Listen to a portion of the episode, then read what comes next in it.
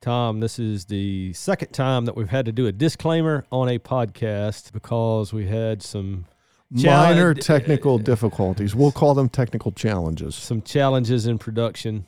So this is October 31st when we released this, and we recorded this several weeks ago, like September, several weeks ago, and managed to forget that And- we had done it. Totally intended to release this earlier in October.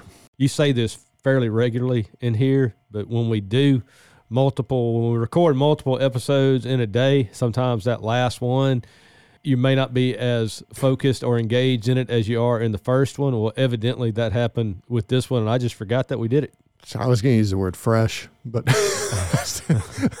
I get it. Yeah, it's mentally challenging. Either way, forgive us for being a little bit late. This one is about wheat and cover crops. So it hadn't rained, hadn't rained a drop here that I know of since we recorded this. So it's not completely out of bounds yet on wheat planting date and things like that. No, it, it's timely. You'll hear the music and then you'll hear me and Tom and Erick talking about stuff that again we recorded a few weeks ago and forgot about and are just getting out to you now. So we hope that you are able to get some good content out of it.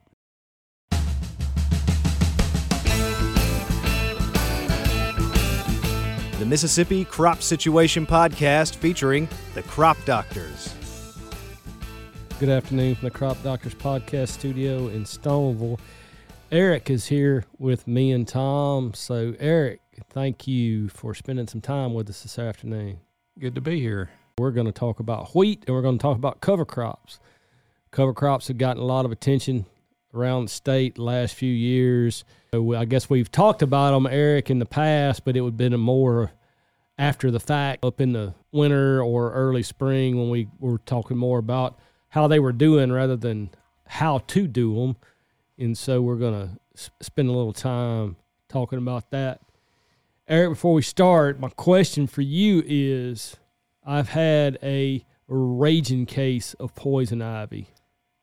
I'm into day eight on this case of poison ivy. So, among the insidious things that you can get into around here, just off the top of my head, poison ivy, chiggers, mosquitoes.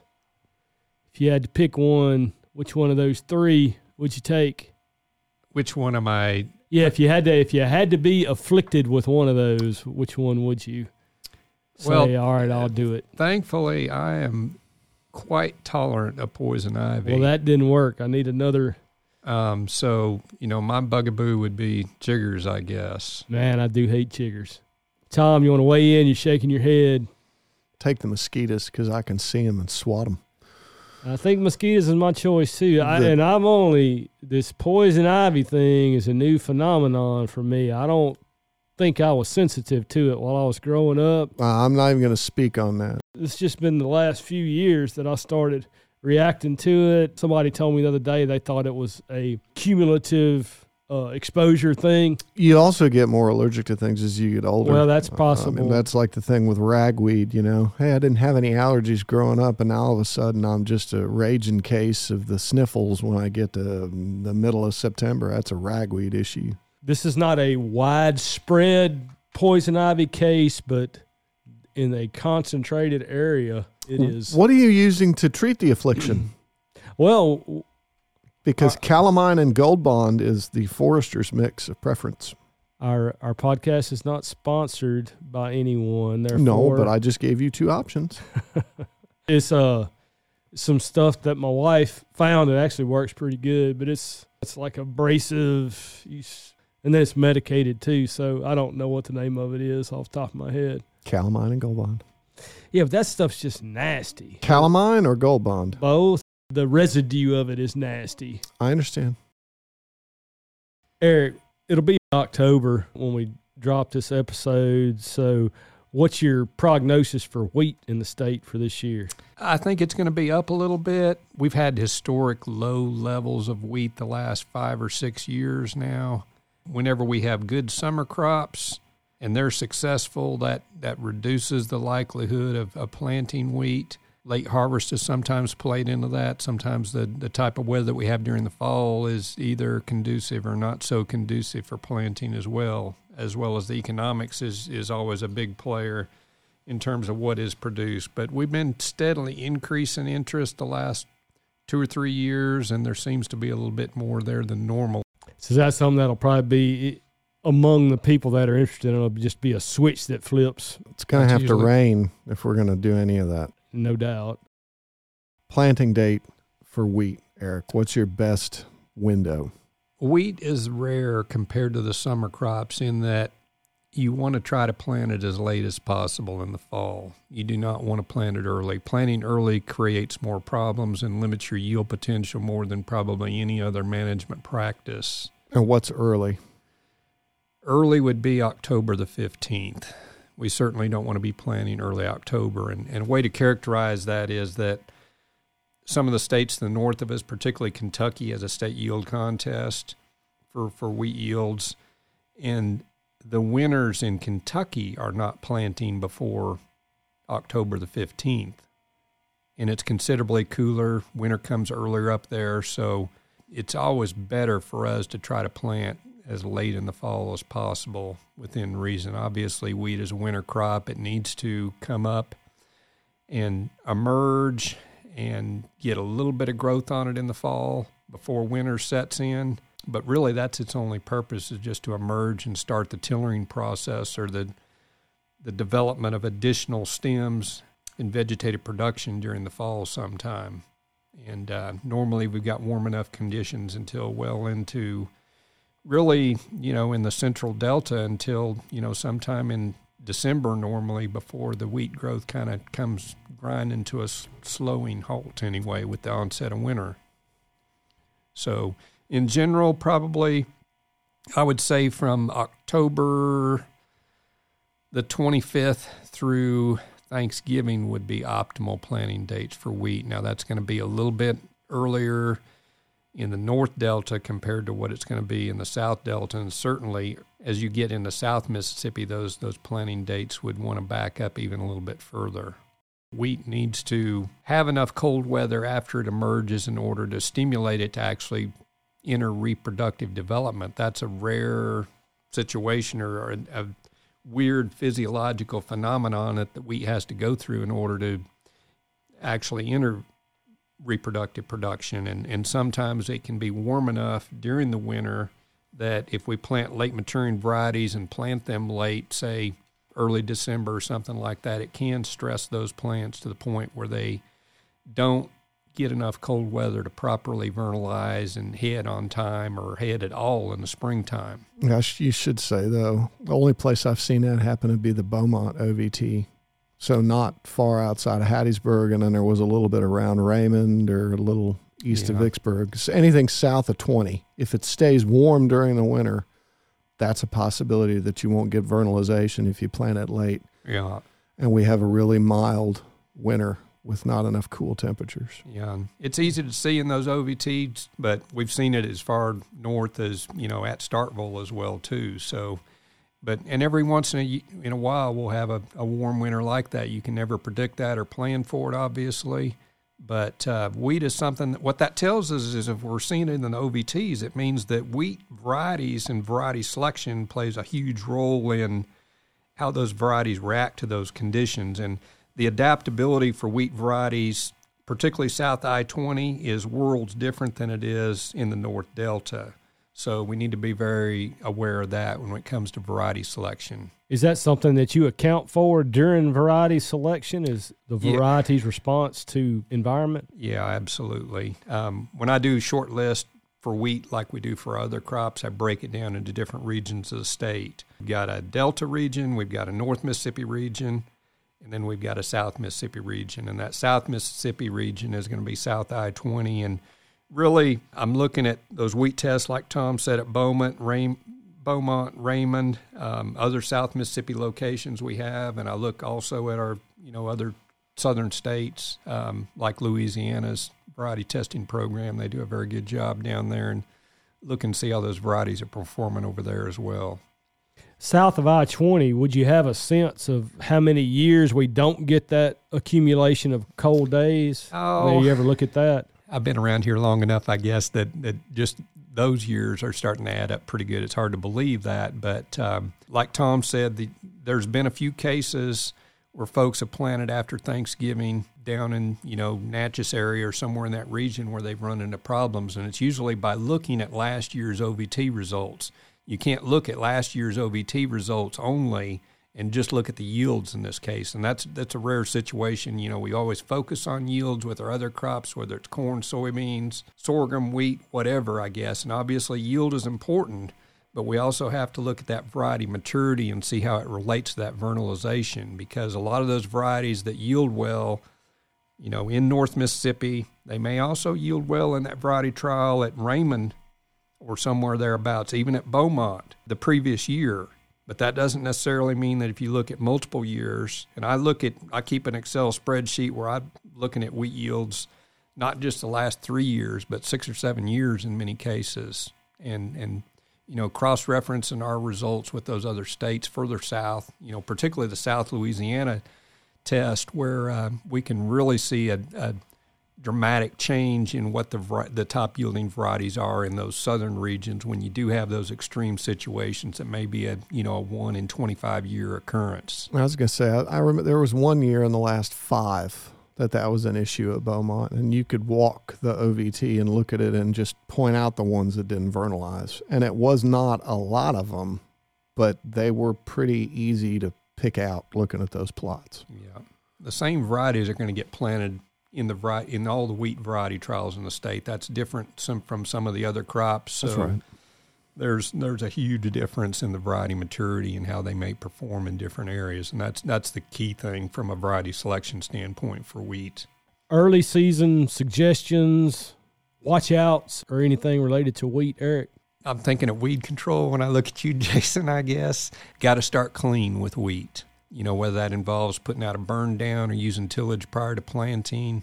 It's helpful for many of the, especially the residual herbicides, to plant wheat with a drill where you're covering it with some soil and, and getting better and more uniform initiation of those seedlings and development and safety from a herbicide that may be applied immediately following germination of the wheat um, for ryegrass control or whatever it might be don't forget about fertility needs. A lot of times wheat is planted, you know, as kind of an afterthought. You know, we'll take care of fertility and weed control for that matter in the springtime. And I always tell folks, you know, number one, be extremely aware that a lot of your important weed issues can be addressed more efficiently in the fall than they can in the spring. But we've got to take care of our fertility needs. And I'm not just talking about nitrogen here, but we need to make sure that that shallow rooted crop that's grown during the wet time period of the year, it's not going to be able to mine nutrients that are deeper in the profile like some of our summer crops. It's extremely reliant upon what the inherent soil fertility level is in the upper six inches of the soil profile because that's where most of its rooting development is going to occur and what it's going to be reliant upon. So making sure that it has, you know, the major and secondary and minor nutrients that it needs to produce high yields. And, and really, you know, a lot of folks underestimate the potential for wheat yields. I think that using good management, we can we can budget a 70 bushel an acre or better wheat yield in most cases and, and consistently grow that um, just by using, you know, just good old simple block and tackle management, I guess, where we take care of fertility, we take care of our, our main – limitations and issues, whether it be weed control or, or disease control, other things during the year, insect control that are robbing us from from bushels that that crop can be producing. Erick, we wanted to touch on cover crops, and you've done as much with cover crops as anybody in Mississippi that I know. And like we mentioned, they've gained some popularity, some interest around the state for various different reasons, whether it be conservation programs, and then there's agronomic reasons too, weed suppression, particularly ryegrass in my world, and then some other things too. Now is the time to start thinking about cover crops if you hadn't already, and and maybe by the time we drop this, you, maybe you should have already gotten it planted, uh, but there should still be time. So, uh, I guess just kind of give us a overview of what you've done related to cover crops, and then what folks need to be thinking about in our state if they're interested in a cover crop. Being a production agronomist, I'm interested in cover crops and how we can incorporate them with our standard cropping programs and, and maintain the profitability or, or enhance the program somehow. So uh, we've had a graduate student project that is looking at, at different aspects of that, mainly the use of uh, burn downs and timing necessary in order to uh, maintain and allow corn planting um, and seeing how the, the termination timing is affecting the productivity, um, as well as different seeding methods. The other aspect that we've been researching is, is evaluating different plant species for cover crop usage. And the interesting thing there is that, you know, we've got several different groups of species that are typically used in cover crops. And, and our end goal, I guess, is to develop some comprehensive publications that address how we address some of the benefits associated with the cover crops and what specific species or groups of species, what role they play in selection of appropriate species for the goals that you might have on your farm. So we've been evaluating up to 20 or more cover crop species the last several years.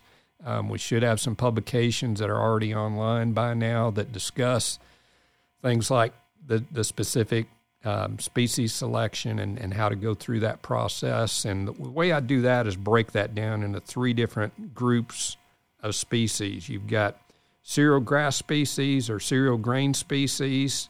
Um, this can include wheat, cereal rye, black oats, triticale, which is a cross between wheat and cereal rye. Those species are serve the role basically, or best role as a soil stabilizer. So they produce a lot of biomass also, which is helpful, but it can cause issues with compatibility, either mechanically planting our summer crops into all the stemming material, or what we've seen in the case in corn and, and sometimes with other crops as well, is that all that mat of material on the soil surface is physiologically retarding the soil temperature enough in the soil that it's retarding growth of those summer crops following the summer following the cover crop program. So that's where termination timing becomes an important tool to basically kill that green vegetation earlier and allow it to start decomposing so it's less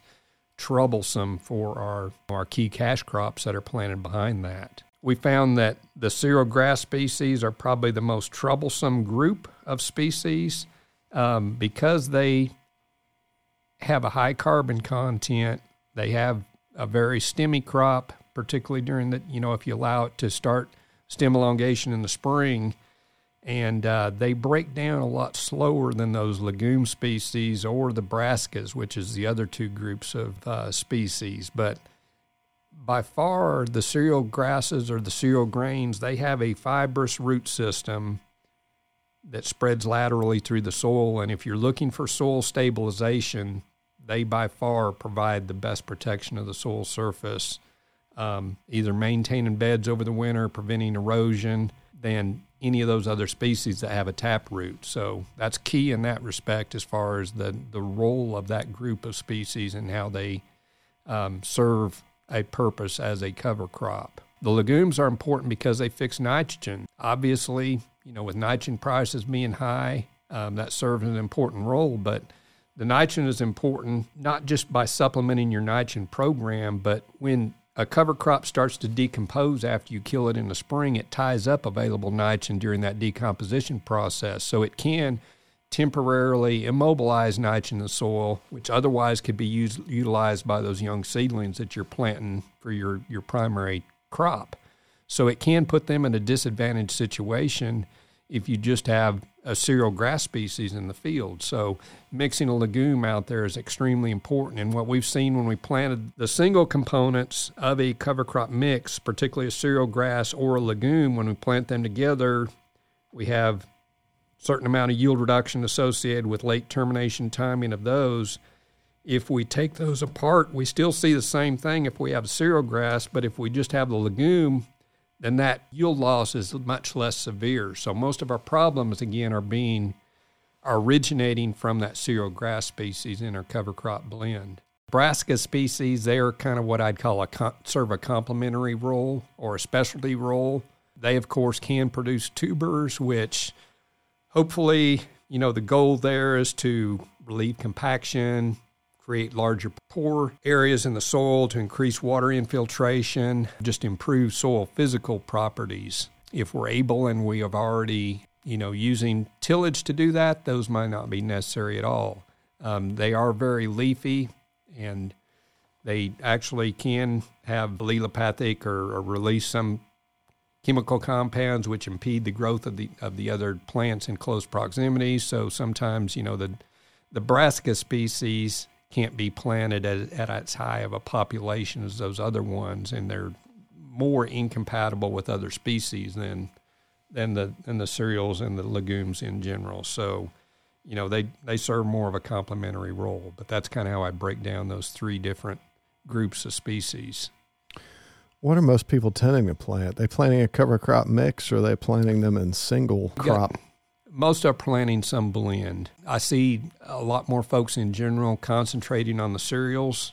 And the, the biggest thing that I would say there is that what we just talked about, most of our benefit or most of our complications from the cover crop are coming from those cereals. So, if anything, I would counteract that by adding a legume to the crop um, that reduces the problems with nitrogen immobilization. They decompose quicker in the springtime, and we see better crop yields behind the legumes than we do the cereal yields in general. The main issue is that you could, you know, I mentioned already about five different, four or five different cereal species. There's not a lot of difference between those in terms of, there are some differences in physical characteristics, a little bit in winter hardiness, but you could pick any of the any one of those and probably succeed. When you look at the legumes, you've got a lot wider range in adaptability. You've got some of them like crimson clover that is most you'll hear more about that than any other species as far as adapt or you know use across the United States, but it is very intolerant of saturated soil, high water conditions. You know, and when we're growing them in Mississippi, you know, on flat delta soils, particularly heavy soils, mixed soils, um, that are going to stay wet all winter, that species is not going to survive very well at all compared to some of the alternative species that that will tolerate wet conditions. You know, I've had it flat die in all the furrows in my plots. On top of the beds, it'll be okay, it'll be decent, but it won't thrive. Whereas there are three species, as far as the clover species, that will tolerate wet conditions extremely well, and that's berseem clover, Persian clover, and Balansa clover. So those are three species um, that are very well adapted and would probably succeed on a lot higher percentage of acres across the state than what crimson clover and another one that's commonly used a lot is hairy vetch. Hairy vetch doesn't tolerate wet conditions real well. The other unique characteristic about it is it it is viney in nature. So if we're planting into it, particularly if we allow it to grow a little longer in the springtime where that vine gets any size to it, you can imagine what's going to happen if you run a, a planter through there with a traditional trash whipper type apparatus to remove stalks from the row and efficiently plant into. It's going to get wrapped up in that vine, and the planter operator is going to spend a lot of time probably digging that out of the planter and want nothing to do with that crop ever again in the future. So um, that's one of the, the caveats about that crop. But obviously, it's a popular legume cover crop as well. When's the best time to plant cover crop? When and how? Most of it is fairly rudimentary. I mean, a lot of folks will just broadcast it. Airplane will broadcast it a lot of times on, on ground that's been prepared, you know, tilled, rowed up, and and ready basically in the fall. So whenever we get through with, with fall harvest and get fields prepped. As long as we don't wait till too late, you can successfully plant this mix of cover crops. Wheat and, and any of those cereal grains is probably the, the seeding would be optimized if it was covered, you know, a half to, you know, up to an inch deep, maybe even deeper than that in the soil. And that would be what the textbook answer would be for planting depth. But those legumes really need to be seeded much shallower than that. And every, every you know, on tilled ground, what we've seen and what we use in our plots, and what we've we've seen in most cases in field situations, you can get a perfectly acceptable stand of, of any of these cover crop species, even the fairly large seeded ones like like oats and some of the brassicas, seeded on top of the ground on, on tilled ground, and letting the natural rainfall bring it up. Basically, you know, in a rare case like last year where we got super cold temperatures broadcast seeding some of those species, particularly the, the cereal species on top of, of, the ground, may reduce their winter survivability just a bit. If we lose a little bit of those, you know, it's not going to hurt our feelings too much. Um, one thing we did learn from the freeze last year that again there was a great difference between those three groups of species and how they tolerated winter conditions. The brassicas were 100% winter killed, basically. Nothing left whatsoever. Be lucky if we found any of three different varieties of different species. You know, your typical daikon, daikon or tillage radish. You know, all those were were completely annihilated by the freeze. The legumes took it pretty hard as well. To put it in perspective, the worst of the cereal species, which were the oats, black oats or, or common oats, either one, you know, had 30 to probably 40% winter kill. And all of the all the legume species had at least that much or more. Some of them, you know, I rated as you know ninety percent winter killed, and the best one was was only about forty or fifty percent winter killed, and that was Balansa clover. You know, all the rest of them took it on the chin pretty hard, I guess, from the, that freeze last year. But in other years, that hasn't been that much of an issue. Obviously, when you look at legumes, you also want to try to pick something on the early side know, all those species that I mentioned, crimson clover, hairy vetch, berseem clover, balansa clover, and uh, Persian clover are all relatively early, no no later than what we'd call medium maturity. Generally, you know, I would like to plant the cover crops as, as quickly as the fields get prepped after harvest time. Early October, or try to get it planted as early in October as possible. Um, I know co- folks that have done cover crop research for years, you know, get better results from planting, you know, early September, mid September. They get more growth on them during the fall, and obviously that would be nice, but that's not very practical from a moisture standpoint. We we've gone since you know mid or early July in many cases without having any appreciable rainfall. So trying to plant something when it's bone dry out there is not going to be beneficial as well. Just as well wait wait till things cool down and the likelihood of getting rain is is more substantial anyway. I guess I'll just put in a plug, I guess, for the cover crop publications and, and guidance and publications that we'll have coming out this fall. Look those up. They'll be on the Mississippi Crop Situation blog. We'll probably have publications that are that are, develop out of that, and uh, hopefully just give us some feedback to to improve that. I, I'm proud of what we've got so far, and think it'll be extremely helpful for folks to make better selection choices for for getting the most out of those dollars that they spend on a cover crop. Erick, thanks. We really appreciate that's good information because I certainly think there are probably some more people that are doing that out there that I'm even aware of, and you're definitely a wealth of knowledge on those types of things. And as Jason said, to me, you've done more of it than anybody else. Erick, thanks so much, man, for spending some time with us. Thanks for the opportunity. Enjoy visiting with you, man. Be careful going back home. Thank you.